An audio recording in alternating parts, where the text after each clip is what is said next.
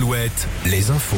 Fabienne Lacroix, bonjour. Bonjour Arnaud, bonjour à tous. Circulation très compliquée ce midi sur l'axe Cholet-Nantes. Oui, les agriculteurs mènent depuis ce matin une opération escargot à hauteur de Valette. Le trafic reste très perturbé dans ce secteur.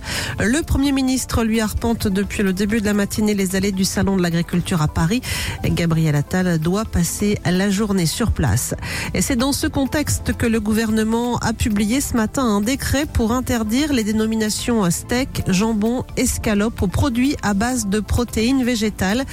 Ces termes seront dorénavant réservés aux produits animaliers, comme le réclamaient depuis longtemps les acteurs de la filière animale. À Poitiers, il y a un feu de cave ce matin dans le quartier des Couronneries, incendie qui a entraîné l'évacuation d'une dizaine de locataires, incendie qui est désormais éteint. En Vendée, les sapeurs-pompiers dressent le bilan des agressions subies l'an dernier. 42 agressions recensées au cours d'une vingtaine d'interventions sur l'année 2023. La dernière agression en date, c'était la, semaine dernière lors d'une mission de secours à la personne.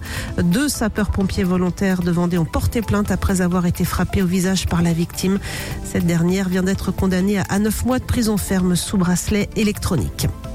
Les sports avec du hand ce soir, les joueurs du HBC Nantes peuvent se rapprocher de la première place de leur poule en Coupe d'Europe en cas de victoire en Pologne à Zabrze, une équipe qu'ils ont largement dominée la semaine dernière. Et puis en voile, l'arrivée en vainqueur ce matin à Brest de Charles Caudrelier, le skipper breton remporte l'Arkea Ultimate Challenge, le tour du monde en solitaire euh, en maxi trimaran. Le Finistérien a franchi la ligne d'arrivée à 8h37 après 50 jours et 19 heures en mer. On l'écoute. 50 jours, euh, c'est beaucoup plus long que ce qu'on avait imaginé. On était parti à 45 jours de nourriture pour vous dire. Et euh, oh, j'aurais pu arriver plus tôt en, forçant le destin, mais euh, j'avais pas envie de prendre de risques. donc j'ai été conservateur. Vous avez vu les tempêtes qui, sont, qui étaient en France. J'en ai eu d'autres euh, au Cap Horn. Ça a été un- une météo incroyable. Mais euh, l'important, c'est une course, c'est pas un record. L'important, c'est d'arriver premier. Et, voilà, le job est fait. Faire cette course qui était mon rêve finalement ultime de, faire un tour du monde en solitaire. Ça m'a jamais souri, c'était jamais au rendez-vous. Et puis là, cette opportunité, ben, je l'ai saisie. Et la prochaine arrivée, ça devrait être celle de Thomas Coville, arrivée prévue jeudi, toujours à Brest. La météo Alouette.